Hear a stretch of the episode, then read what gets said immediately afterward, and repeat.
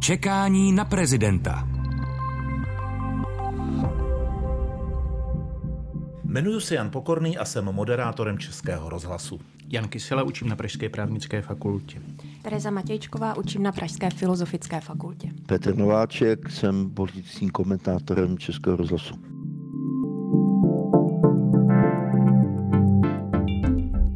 Čekání na prezidenta nebo na prezidentku. Inteligentní průvodce při hledání hlavy státu. Petr Nováček eh, je po ortopedické operaci, je ve fakultní nemocnice v Praze Motole a my títo chceme poděkovat eh, této nemocnici, že zabezpečila, aby Petr Nováček pro účely natáčení dnešního podcastu Čekání na prezidenta eh, měl dostatečné soukromí a mohl se soustředit na to, co říká. Tak, První informace je, že podnikatel Tomáš Březina získal 50 tisíc podpisů pro kandidaturu na prezidenta. Když se na to podíváme, tak v té soutěži, v tom peletonu je to vlastně první částečně uzavřená eh, kandidátská záležitost. Samozřejmě se ještě čeká, jestli všechny ty podpisy budou v pořádku. Nicméně Tomáš Březina podle slov eh, svého mluvčího nebo ředitele Březinovy prezidentské kampaně Jaroslava Navrátila sbírá ty podpisy dál. Je to pro vás překvapení? Pro mě to je překvapení, protože jsem si myslel, že ten sběr podpisů bude úspěšný spíše ve chvíli, kdy se bude o prezidentské volbě mluvit přeci jenom intenzivněji, než se o ní mluví teď, čímž nechci nijak snižovat význam našeho podcastu, navíc oceněného cenou odborné kritiky, ale přeci jenom se Dobrý. poměrně mluví o, o Ukrajině, takže to, že je schopen poměrně málo známý kandidát bez takového, řekl bych, mediálního krytí, ve smyslu mluvíme o tom, všichni vědí, chystá se prezidentská kampaň, pojďme to podepisovat kandidátovi 1, 3 až 15, takže se mu podaří takhle svěžně opatřit těch 50 tisíc podpisů, to se divím. Mě to nesmírně překvapilo. Eh, mě teda vůbec překvapila vlastně ta eh, kampaň v úvozovkách eh, pana Březiny, protože oznámil, že bude kandidovat, potom se jednou ukázal na DVTV a založil si facebookovou stránku, která má nyní, myslím, 300 sledujících a najednou má, vy jste, na mě vyvalil, ta... ano, Chtěl jsem říct, že jste viděla můj tázavý pohled, dobře, vyvalil jsem na vás oči. je, to, je to 300 a najednou má 50 tisíc podpisů, tak vzhledem k tomu, že z minulé volby jsem pochopila, že se sbírat 50 tisíc podpisů není snadné. Um, některé, že ho potom i vyřazovali, protože udělali nějaké kvórum a, a, a zkrátka, nebo nějaký uh, vzorek uh, správnosti těch podpisů, něco jim se škrtali a, a nebo někdo ani jako Marek Hilšer nakonec požádal vlastně, myslím, senátory o podporu, protože to nesezbíral, takže vlastně, že de facto neznámý kandidát který nevede kampaň a tu, kterou vede, tak je zvláštní, zdá se mi trošku taková posměvačná, kritická, jízlivá vůči mnohým skupinám občanů, tak, eh, tak mě to překvapilo hodně. Petr Nováček? No, já jsem samozřejmě překvapen byl a se na druhé straně mě už tady nic neudiví. Já jenom doufám, že se to dál nebude odvíjet podobnou cestou, protože to z toho politického, eh, jak bych tak řekl, eh, klimatu nezbyde vůbec nic. Proč myslíš, že by to mělo být nějak v kolizi s politickým klimatem? To, že někdo zřejmě legálně sebere 50 tisíc podpisů? To vůbec ne, tím nepolemizu. Za prvé, těch 50 tisíc podpisů se musí ověřit. Ano, to jsme eh, říkali. S tím bývají problémy, že jo? To je samozřejmě jasný. To další, eh, já pořád věřím v to, že se tady začnou přece jenom navzdory složitosti situace vyhraňovat nějaké politické osobnosti. Že se vzbudí některé třeba vládní koalice. Jo, že to bude postupovat tímto směrem. To musí být přeci lidi, kteří mají nějaký, nějakou představu o tom, kam, eh, kam ten stát má směřovat. Představu o tom, co by oni v tom jako prezidenti měli dělat. Že jinými slovy, ať se nám nikdo nezlobí, jo, ale kandidáti tohoto druhu to prostě pro mě nejsou validní kandidáti na prezidenta. Dá se přemýšlet i tak, eh, že vlastně ta kandidátská síla je různá podle toho, na základě čeho ten, který nebo ta, která kandiduje, jestli je to těch 50 tisíc podpisů občanů, eh, jestli to jsou ty podpisy senátorů, nebo jestli to jsou ty podpisy poslanců. Myslíte si, že volič potom v tomhle rozlišuje a říká si, tak tenhle kandidát je ten tedy občanský, je to přímá volba, já budu raději pro něj, ale v té minulé volbě vlastně nic takového nezafungovalo. Ostatně vyhrál vlastně Miloš Zeman. No já myslím, že je to kus od kusu. Jo, ve hmm. chvíli, kdy Andrej Babiš si opatří podpisy svých poslanců, tak nemyslím, že ho to nějak znevýhodní, protože je osoba obecně známá. Ve chvíli, kdyby to byl někdo, o kom v zásadě nikdo jiný než úzký okruh poslanců nebo senátorů, kteří mu podepíšou tuto kandidaturu, eh, nikdo jiný ho nezná, tak potom je to pochopitelně handicap, protože ten sběr podpisů toho člověka má šanci uvést do obecného povědomí, protože může objíždět kraje proto, aby přesvědčoval voliče, aby mu to podepsali. Jinými slovy, vede kampaň před kampaní. A ve chvíli, kdy je někdo málo známý, tak tohle mu může pomoci ve chvíli, kdy je hodně známý, tak je to, myslím, jedno. Já si myslím, že to může hrát nějakou roli v tom příběhu, který si ten kandidát eh, staví nebo který vypráví eh, svým voličům. A je to znát právě u Tomáše Březiny, který zdůrazňuje, že chce být občanským kandidátem a že chce vlastně tedy zvnějšku vstoupit eh, do toho mm, pole a ideálně teda do politiky, protože teda tvrdí, že politické elity, elity vůbec jsou zdegenerované a že tudíž potřebují vlastně ten tah jako nějakého člověka zvnějšku knížku a proto tedy nebude vůbec schánět a bavit se s politiky. Takže to si myslím, že eh, může být vlastně důležitý pro to, jakým způsobem s tím dál ten daný kandidát zachází ale my, nemyslím si, že by to nějak posuzoval eh, jako volič. Ono to asi nemůže být celá ta kampaň postavená hmm. jenom na tom, milí spoluobčané, já jsem tady úspěšný podnikatel, podívejte se velmi rychle, už eh, Vlastně na konci června jsem sehnal 50 tisíc podpisů, takže vy mi asi důvěřujete a to by mělo být celé, Petře Nováčku? No tak ty jsi to teď, myslím, vlastně řekl. Už na konci června 50 tisíc podpisů úspěšný podnikatel. Prostě ten eh, pan Březina ví, jak na to, bude to skvělý manažer, nebo na takové lidi má eh, prostředky, teda tu jeho podpisovou akci někdo velmi dobře organizoval. No, ale já eh, chci znovu říct, že si myslím, že to není prostě typus, který by měl zasednout na Pražském hradě. Když tě tak poslouchám, Petře, tak eh, si vzpomínám eh, na naše sobotní vysílání společné Plusu a radiožurnálu, které jsme věnovali operaci Antropoid a tam byl jeden velmi úctyhodný host, tedy oni byli všichni úctyhodní, ale tenhle byl ještě úctyhodnější, protože on byl ročník narození 1931 pan Jaroslav Ort. Byl to velice svěží, vzdělaný člověk, eh, který dělá každý den 100 kliků a chodí pěšky na Petřín, ale teď nechci Nechceš posuzovat to, jeho... To taky. Ne, nechci posuzovat ani jeho, ani tvoji fyzickou kondici, ale on tam řekl takovou větu, když přemýšlel o stavu věcí, o stavu světa, že třeba ta minulá světová válka dala světu takové politiky, jako byl Winston Churchill. A přemýšlel o tom, že by ta současná, teď to řeknu eufemisticky, zamotaná doba taky mohla generovat eh, silné osobnosti, které se potom stanou opravdovými lídry těch národů. Myslíš si, že k něčemu takovému může společnost třeba v České republice dospět? Já nechci být pesimistický, zaplat pán by se to stalo ale zatím takový pohyb příliš nevidím. Mimochodem, eh, něco jiného je opravdu válka, skutečná válka. Eh, ta druhá světová eh, dala prostě Churchilla jiné první světová válka dala lidstvu poprvé pocítit, že je ohroženo, že se mohou dít věci, o kterých do té doby nemělo tušení, když válčilo předešlým způsobem. Jinými slovy, já si myslím, a a nepřeju si to, že by musel přijít ještě daleko větší politický náraz, aby se stalo to, Honzo, to, o čem mluvíš, víš? Že by to prostě rázem vytřídilo ty, kteří jsou s k něčemu a ti, kteří jsou k ničemu a, a jenom, jenom melou pusou. No. Hmm. Jako tam přemýšlí Tereza nebo Jan Kysela?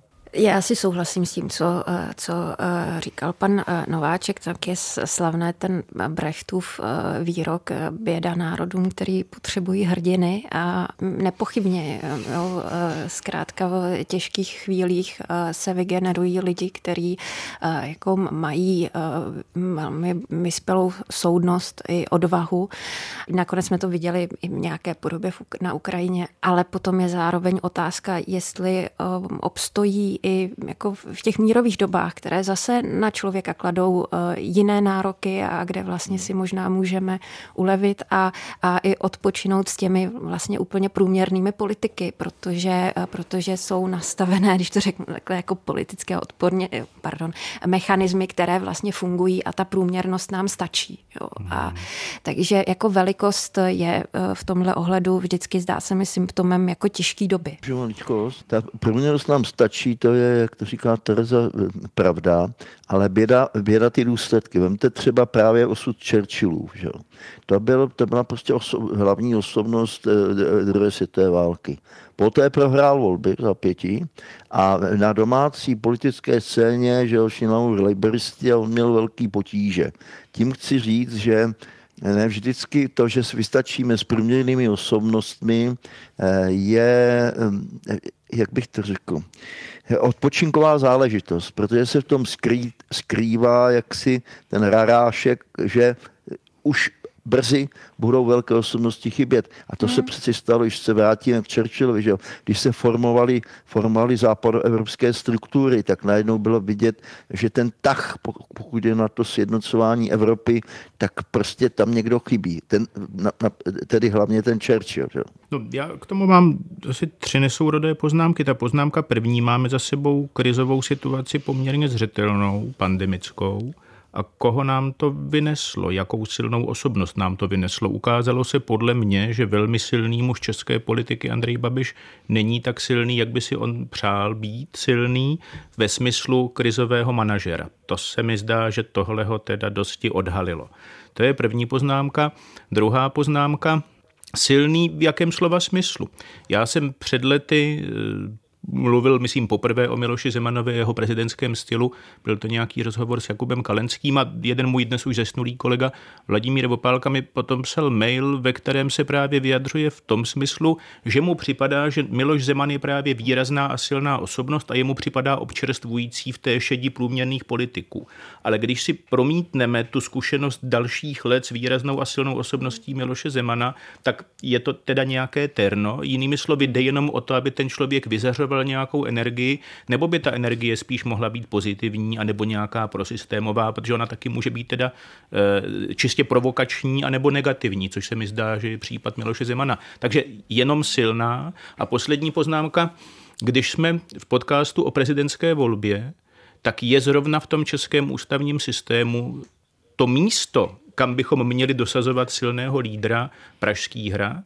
Já mám pocit, že by bylo pěkné, kdyby silný lídr zkrátka obýval Strakovu akademii a teď už jde o to, jak vypadá ta vláda a jakou bychom si přáli nebo nepřáli, ale že bych si zrovna myslel, že ta nejsilnější postava české politiky má být na hradě, to si myslím, že ne, protože to potom vede k řadě problémů, jimž prostě čelíme těm různým vnitřním pnutím. Mimořádné osobnosti vyžadují prostě jako mimořádné instituce, nějaká jako extra pravidla.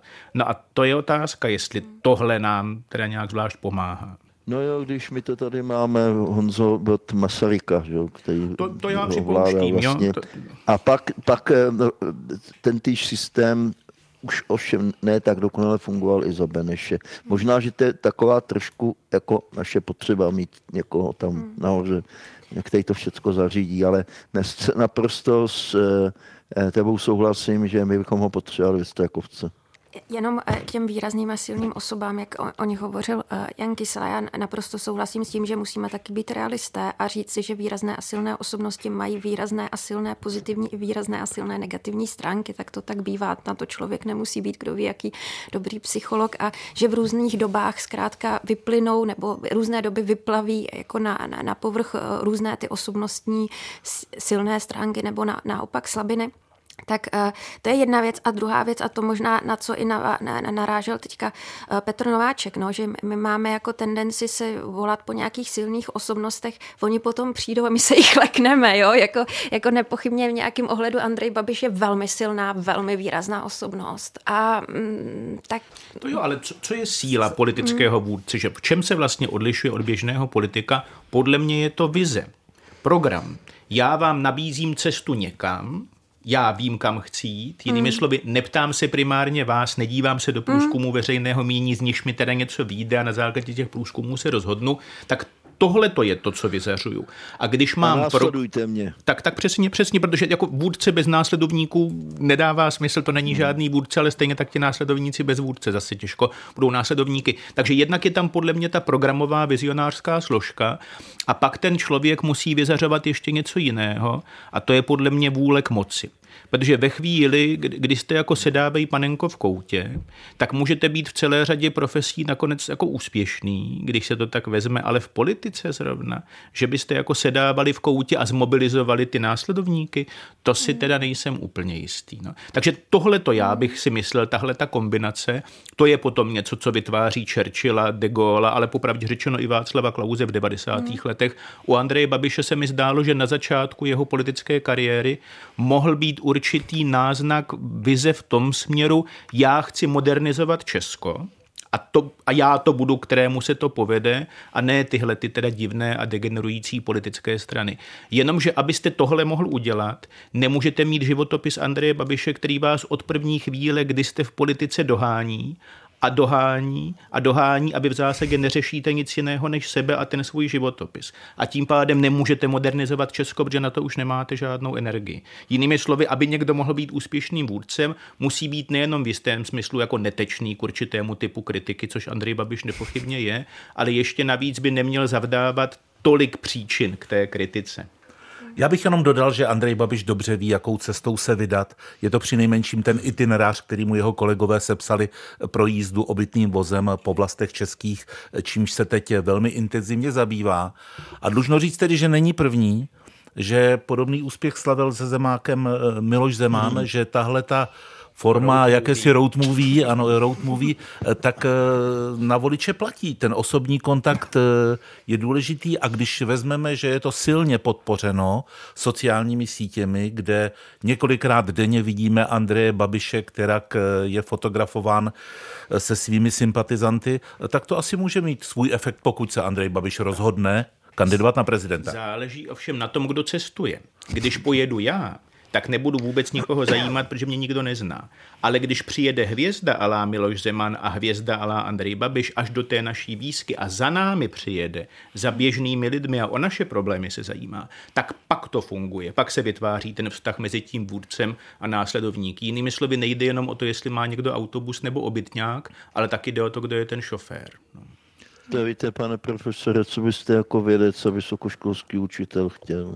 No já nechci nic, v tomhle ohledu jste mě dobře odhadl. Já vím, já vám chci říct, že se nedivte, že na vás, na vás by nechodili stát frontu, to víte, to je jste si ho špatně vybral. Tak já si myslím, že pro začátek by Jan Kysela mohl sáhnout po své pravici, eh, vzít si uh, ten diplom, ten diplom eh, objev roku v anketě Podcast roku, tu cenu, o které si ještě před několika minutami myslel, že je to maketa mobilního telefonu, a takhle a těch, přijet... A těch 300 sledujících bych dohromady mohl dát, popravdě A takhle byste přijel, jaká já jsem Jan Kysela, učím na právnické fakultě a jsem součástí podcastu Objev roku. Tady mě máte, milí občané. Mě by zajímalo, strašně by mě zajímalo, co by následovalo dál. Mm-hmm, mm-hmm. Asi nic. No asi by mě nezvolili. tak já nemyslel, že byste kandidovali, že byste jenom jak si edukoval, to edukoval společnost eh, takovým jako hm, road movie podcastem tváří tváří v tvář. Čekání na prezidenta. Když bychom se podívali na to, co čeká Českou republiku a v zůstali tedy v mantinlech té ústavní role českého prezidenta, tak ono to bude předsednictví České republiky Evropské unii. Jakou by podle vás tam měl sehrát prezident roli? A teď si řekněme, že asi už do ní nebudeme nějakým způsobem stylizovat Miloše Zemana. Ten pravděpodobně část té prezidentské agendy nechá přenést na premiéra Fialu, ať už to jsou potom různé samity Severoatlantické aliance a podobně. Ale obecně, já jsem nedávno měl eh, rozhovor s paní Perknerovou, nejhorší novinářkou v České republice a v eh, tom rozhovoru já jako nejhorší právník s nejhorší novinářkou jsem mluvil mimo jiné hmm. o tom, že v Německu funguje takové úsloví, kterým polepujete určité typy politiků, respektive státníků a to, to slovo, spíš než úsloví, Hoffnungsträger, tedy no, nositel naděje a já mám pocit, že bez ohledu na to, jestli mluvíme o předsednictví anebo o nějaké jiné fázi, etapě vývoje společnosti nebo e, země, tak tam si myslím, že je v zásadě ten prostor pro toho prezidenta. Takže ve chvíli, kdy se má předseda vlády nebo řekněme ti profání politici zabývat tou operativou, každodenním vládnutím, nebo to, jestli se vám podaří v nějakém balíčku dojednat takový nebo onaký kompromis, tak ty hlavy států, včetně teda sta, hlavy té hostitelské země, těch samitů, se mají mobilizovat k nějakému přesahu. Jo, to znamená, hmm. mají zvedat témata, která se určitě nevejdou do toho půl roku, ale bylo by dobré si v tom půl roce uvědomit, že taková témata existují a že jim neutečeme. My jsme tady o tom mluvili opakovaně, podle mě, mého soudu je to klimatická krize. A ve chvíli, kdy vidíme, co, co dělá počasí právě v téhle poměrně klidné nebo dříve klidné části Evropy, jaký typ uh, krup nám padá a tak dále, tak mně se zdá, že tohle to je téma uh, ke zvedání, protože nebude-li zvedáno a nebude-li se na něm pracovat, tak dopadneme teda všichni nepochybně špatně. A tím, že prezident republiky není vázán všemi možnými politickými závazky, tak si myslím, že je svobodnější ve vyjadřování takových názorů. Naprosto souhlasím s tím, co pan profesor Kysel právě pravil, ale mám trošku obavu. To je, myslím, opravdu zásadní téma životní prostředí. Ale mohlo by někomu sloužit jako úhybný manévr předtím, aby se musel příliš zabývat tím naším nejhorším problémem, to je, co tady v Evropě s tím Ruskem a s tou Ukrajinou.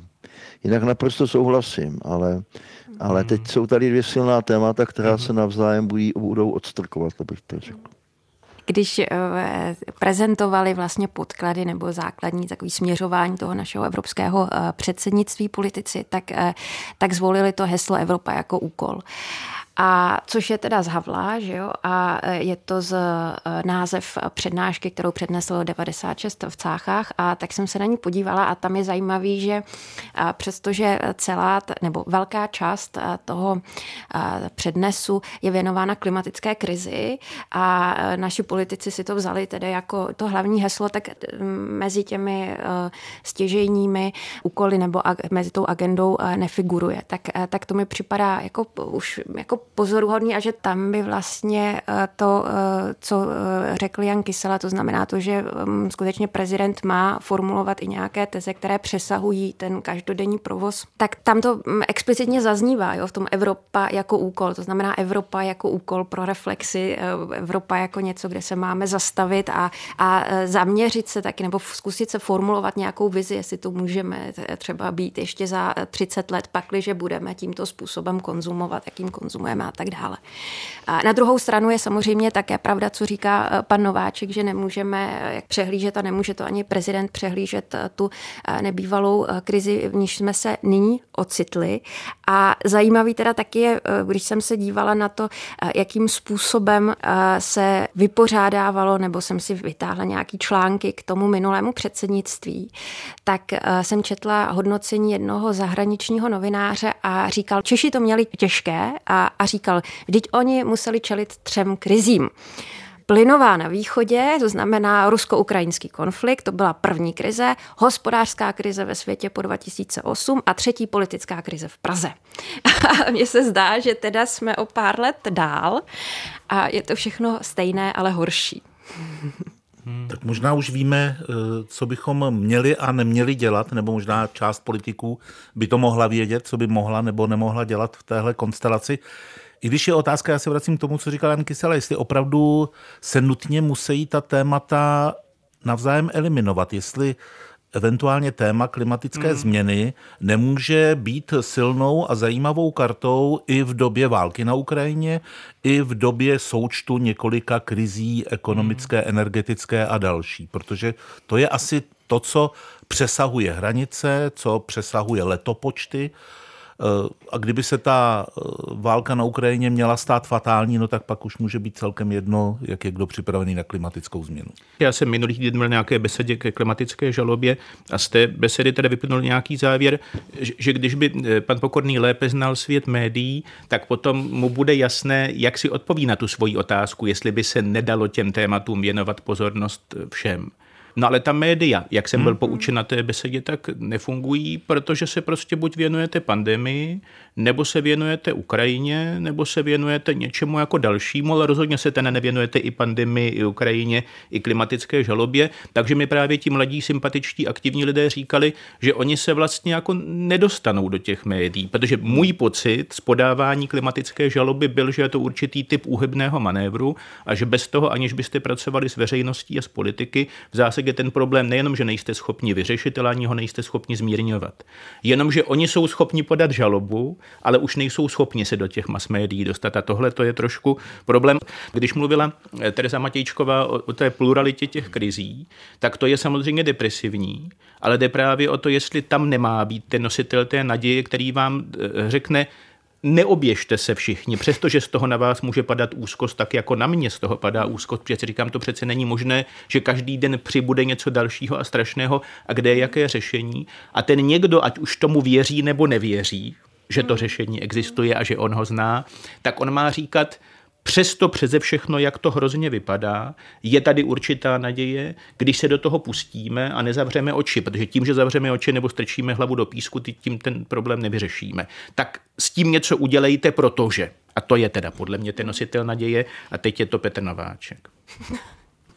Jako nesme se teď do praktické situace.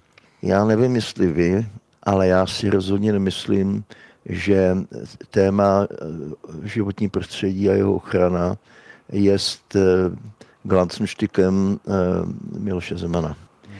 Miloš Zeman je absolvent Vysoké školy ekonomické, podobně jako Václav Klaus. A oni jsou zvyklí myslet jinak, ty ekonomové ščítat. Někteří ne, ale ekonomové řekl bych této školy.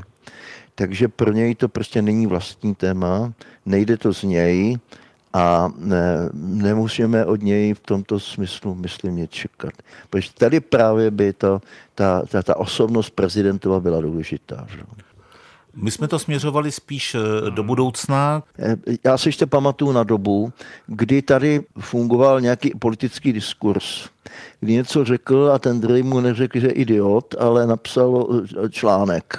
To samozřejmě já vím, že těmi eh, sociálními sítěmi nastala jiná doba, ale naprosto souhlasím s tím, o čem mluvil pan profesor Kysela, že tady není prostor pro to, aby jakákoliv podstatná myšlenka, když v ní není zakotveno drama jako typu střílení na Ukrajině, tak aby měla místo, že je setrvale přítomná eh, v médiích, takových, která jsou čtená, poslouchána, aby tam byla soustavně. Jak tomu, čím začínal Jan Kysela po setkání eh, se studenty a klimatickou žalobou, eh, musím férově dodat, že ano, že jakkoliv jsme měli připravený eh, klimatický podcast, nebo máme stále připravený jen ho spustit, tak eh, ve vleku těch událostí, které jsou, to je Ukrajina, ekonomická krize, teď ta nešťastná kauza na pražské magistrátu a její důsledky pro vládní pětikoalici nám ještě nedali možnost ten klimatický podcast, jehož důležitost nespochybně, naopak eh, chtěli jsme být jakýmisi věrozvěsty tohohle tématu, tak eh, ještě jsme ho, ještě jsme ho nestačili spustit, ale rozumíme tomu. Petře? Honzo, já bych řekl, naše je to svatá povinnost, byť jsme veřejnoprávní médium, podobně české, tele, české televize. Ale samozřejmě dneska je ta situace na mediálním trhu, tomu rozumíš ty daleko líp než já, jiná. Takže a, abych tak řekl, my nebudeme přesile. To máš pravdu. Mě by zajímalo, eh, jen tak eh, na okraj, eh, Terezo Matěčková, mladí lidé, vaši studenti a to téma klimatické změny, pro ně je to teď jako nějaká frustrace, že to nikdo nedrží, nikdo ten prapor nenese. Já si myslím, že určitě, eh, že před sérií eh, těch krizí, které nastaly tedy eh, pandemii, tak já jsem se zcela běžně setkávala se studenty, kteří mi vážně tvrdili, já to opravdu nechci snižovat, byť ten pocit je pro mě jako, už jsem z jiná generace a je pro mě nesrozumitelný, tak prostě klimatický žál bylo něco, co oni vztahovali k sobě, jo? že skutečně mají intenzivní pocit strachu z budoucnosti kvůli klimatickým změnám uvažují o tom, jakým způsobem zařídit opravdu svůj život na úplně nejintimnější rovině, to znamená včetně třeba zakládání rodin. A, takže že to skutečně vstupovalo do jejich jako nejniternějšího, nejniternějšího bytí, myslím, z části i do jejich psychiky. Takže je to nepochybně něco, co je extrémně, extrémně živé v této generaci. A, a ta ztráta vlastně toho tématu, nebo ne ztráta tématu, ale umlčení toho tématu je, myslím, aktuálně mnohé mladé lidi, samozřejmě ne všichni, ale mnohé mladé lidi, konkrétně ty na Filozofické fakultě, extrémně drásá. Jenom přemýšlím, jestli teď optikou těch prezidentských kandidátů, jestli oni to zkusí taky vnímat tak, že je to jak to říct, že je to díra na tom politickém, politickém trhu s tématy. Jo, a že vzít tu kartu a politický dohrát, nebo hmm. prezidentský dohrát, by mohlo znamenat možný úspěch. No, jestli bude kandidovat třeba Pavel Fischer, tak tam si téměř vsadím, že u, u něj by to bylo podstatné téma, tak jak ho znám, jo? Hmm. například. Danuše Nerudová opakovaně se vyjadřuje k klimatické krizi, chce být hlasem mladé generace. Uvidíme, do jaké míry to bude přesvědčivé, no, protože zároveň jako je taky blbý, že je to jako téma poměrně odborné, jo? že si to nemůže jen tak někdo takhle pořídit a, a teďka to musí být zároveň téma, které uh, musí být nějak věrohodně uh, neseno a, a, a třeba to Danuše Nerudová jako věrohodně skutečně, skutečně unese. Čekání na prezidenta. S filozofkou Terezou Matějčkovou, ústavním právníkem Janem Kyselou, komentátorem Petrem Nováčkem a moderátorem Janem Pokorným z Českého rozhlasu o nástrahách, které přináší přímá volba prezidenta. Vraťme se ještě k té eh, roli prezidenta eh, nejenom v krizích, ale třeba i v tom období, kdy je republika předsednickou zemí Evropské unii a ten prezident, respektive to prostředí, které nás obklopuje, ono je možná až příliš zatíženo tou nejednoznačnou rolí, tak jak je prakticky vykonávána, a to je postavení prezidenta v zahraniční politice, neříkám tak, jak to definuje ústava, ale jak je to de facto, a postavení vlády, vzpomeňme třeba už na období, kdy byl ministrem zahraničí Josef Želeněc a prezidentem republiky byl Václav Havel, tam se rozhodně nedá říct, že by oba pánové táhli za jeden provaz. A tak to v podstatě v různých vládách různým způsobem, ale podobným pokračovalo tam jsem to, tomu dost rozuměl, jestli dovolíte. Václav Havel, Josef Želeněc, ano, ale Josef Želeněc nebyl s prominutím zabedněný člověk. Někdy si říkal, Petře, to si dovedete představit, když přijedu na druhý konec světa a mám sebou Havlův dopis, tak se mi všude otevřou dveře. Havel, to je pro nás víc než zlatý poklad. Tohle říkal místo předseda ODS první. A pak hlavně mezi nimi cirkuloval Saša Vondra. Ten chodil od, od jednoho k druhému a zpátek a vždycky jako myslel a dal dohromady nějaký kompromis. Sašu Vondru myslím si, že dneska nemáme. No, eh, když to eh, vztahujete k tomu předsednictví, jak možná mm. jako dvě poznámky, ta, ta první bezprostřednější. Já myslím, že ve vztahu k tomu předsednictví a k té, řekněme, teď už ne té vizionářské nebo strategické, ale spíše k ceremoniální roli, kterou prezident republiky může hrát ve vztahu třeba k jednání Evropské rady, k nějakým schůzkám, respektive možná spíš pohostinství, tak tam myslím, že prezident může fungovat ve třech základních rolích. Jedno je lákadlo, že vás prostě víc než Česká republika zajímá Václav Havel a rádi zajedete do Prahy, abyste se s Václavem Havlem setkali, protože vás jako spíš obyčejné politiky, přestože v roli eh, vysokých politiků vlastně přesahuje, přitahuje, zajímá. Tak to může být lákadlo, pak může být teda jako typická role hlavy státu neutrál, to znamená, že nic zvláštního nečekáte, ale je to hlava státu, tak proč se nenechat pozvat na oběd? No a pak je ta poslední rola, to je teda odpuzovač a tam já mám pocit, že jsme teda v posledních letech dost sklouzli, protože uvážíte-li, jak vypadá to koho Miloš Zeman hostí, respektive kým se nechal hostit, tak to vlastně není úplně nejimpozantnější výčet osob, jimiž bychom se mohli chtít pišnit. Takže tam záleží pak už hodně na tom ne, jak jsou vymezeny ty ústavní role, ale kdo je vlastně ten člověk, do jaké míry vám připadá atraktivní Eklhaft politicky nebo osobnostně. No a pak je to, o čem vy mluvíte, a to je, řekněme, to neúplně jasné ústavní vymezení, které popravdě řečeno, ale je skoro méně významné, než to, jak je to fakticky usazené, což jste zase říkal za těch posledních více než 100 let, protože pod tou ústavní úpravou si můžete představit lecos, ale ona je prostě konstantně od toho roku 1918, 1920 vykládána v nějaké míře jako kooperace že se nakonec teda musíte nějak vy, prezident, vláda, ministerstvo zahraničí, že se teda nějak musíte domluvit a záleží hodně na tom, kdo je ten prezident, jak vám teda tu dohodu stěžuje nebo nestěžuje. Takže vždycky jsou nějací velvyslanci blízcí hradu a v závislosti na tom, kdo je ten hrad, tak se mění počet a taky teda eh, to, kdo jsou ti velvyslanci. Někdy to v zásadě může být terno, že to jsou osoby blízké hradu a osvěží tu diplomatickou službu a někdy si teda zase můžete říct, říkat, že by bylo terno, když by ta diplomatická služba těchto lidí byla ušetřena. No ale to, to se dá prostě hrozně těžko vyřešit ústavními prostředky, protože tam je ta ohromná síla stoleté kontinuity, která v zásadě není vyjádřena v těch normativních textech. Maličkost. Československá zahraniční politika od vzniku republiky trpěla chronicky tím, že jednotlivé proudy, její, které ji formovaly, to znamená prezident republiky, ministerstvo zahraničí Černín tedy a vláda, nebyli schopni velmi často postupovat v jednom šiku. Já bych si moc přál, aby tentokrát v době našeho předsednictví Evropské unie se to nestalo. Ještě jsem si, jak jsem si dělala ty rešerše k tomu prvnímu, jo, zase, nebo předsednictví, tak eh, Klaus ne, nedorazil, že jo, na, na zahájení toho předsednictví do Národního divadla.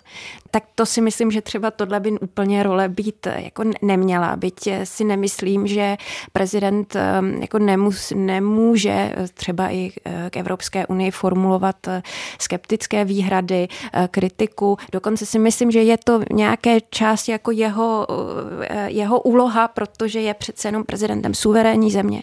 Ale vlastně v momentě, kdy se jedná o nějakou ceremonii a v momentě, kdy se jedná o nějaké zahájení, tak je třeba eh, dát najevo určitou eh, jednotu a vlastně neznejišťovat tímto způsobem, skutečně neznejišťovat, zdá se mi, ani ty občany. Jo? To, to si myslím, že znovu zpět k čemu, to, co říkal Jan Kysela, že ten prezident by měl být nějaký jako Hoffnungsträger, to znamená jako nosič naděje, nosič je zní opravdu hrozně, ale, ale eh, já si nemyslím, že to musí eh, plnit tím způsobem, že by, nebo vy jste ještě řekl něco hezčího, že prezident má eh, říkat, aby neoběžte se, jo, ne, neoběžte se z těch, z těch všech krizí. Ano, to bylo nejhezčí, co Jan Kysela dneska řekl. ne, mně se, to, mně se to, já tady mám poznámku k tomu, neoběžte se. Ale způsoby, jak to říkat, jsou zase různé. Jo, jo. Můžete prostě ujišťovat ty občany jako blbečky, všechno bude dobré, tak to asi není eh, správná cesta. A můžete je znejišťovat, to hmm. taky asi není úplně eh, dobrá cesta. Ale já jsem třeba poslední, pardon, eh, ještě k, během pandemické krize jsem trošku sledovala rakouského prezidenta van der Belena, který je profesorem teda ekonomie, ale nicméně má jako opravdu jako vědecké vzdělání nebo, nebo je akulturován, řekněme, v té vědecké obci. To, to znamená, jako zdůrazňoval, že je, jsme v oblasti, kde, nebo jsme v době, kdy je třeba vědcům skutečně naslouchat a, a říkal to velmi kredibilně. A zároveň jako zdůrazňoval, ano, ale nejsme v technokratické společnosti, to znamená, vědecké hmm. poznatky musíme politickým způsobem, musíme překládat na politickou rovinu, protože odpovědní jsou politici. A zároveň říkal, vážení občané, nemějte na ty vědce přehnané nároky. Oni neky nevědí, oni vlastně taky se v tom orientují a, a vlastně nebuďte potom zklamaní, že vám neřeknou, jak to bude. To znamená, on nedával žádnou jako jalovou naději, ani moc nevystupoval ku podivu, ale když vystupoval, tak to mělo nějaký smysl nebo nějaký jako hodnotu a jako byl to, já jsem v tom s váma, já, já to vidím, já vlastně o tom přemýšlím a nějakým způsobem eh, jsem schopen se k tomu soudně postavit. Ta, ta soudnost si myslím nakonec vůbec by měla být podstatná pro toho prezidenta a usoustažnit i vlastně různé hlasy v té, jo, tak tady máme vědce, hmm. ano, tady máme politiky, ano, a tady máme občany, kteří se vstekají, že nevědí, jak to bude za měsíc. Tak to mi přišlo celkem hmm. fajn.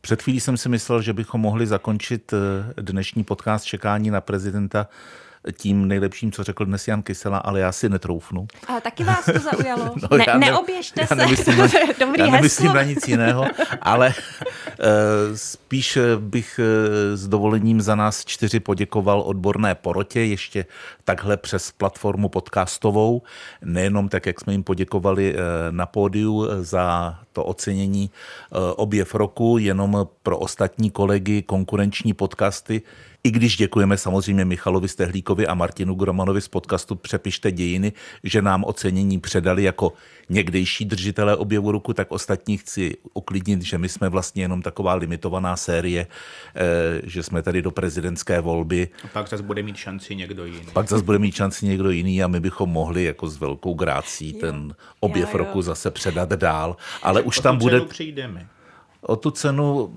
nevím, jestli ne, přijdeme. To není, put, podle mě to, to není putovní. To není. Ale jenom chcete říct, že nebudeme nadále drtit konkurenci, jak to činíme dosud. Já si myslím, že v tomhle bychom už měli začít být ohleduplní. tak děkuji za dnešní podcast a těším se na další. Nevím, jestli se těším, ale ano, těším se na další čekání na prezidenta. Hlavně se neoběžte no, do té doby. tak se mějte moc pěkně. Já myslím, že máme heslo podcastu, neoběžit. to je dobrý klient, ten se na tom internetu bude výjímat. Tak příště na viděnou, nashledanou. Mějte se pěkně. Nashledanou. Nashledanou. To byl podcast Čekání na prezidenta. Inteligentní průvodce rokem před volbami se čtyřmi osobnostmi. Všechny díly najdete na webu Český rozhlas Plus, v aplikaci Můj rozhlas a v dalších podcastových aplikacích.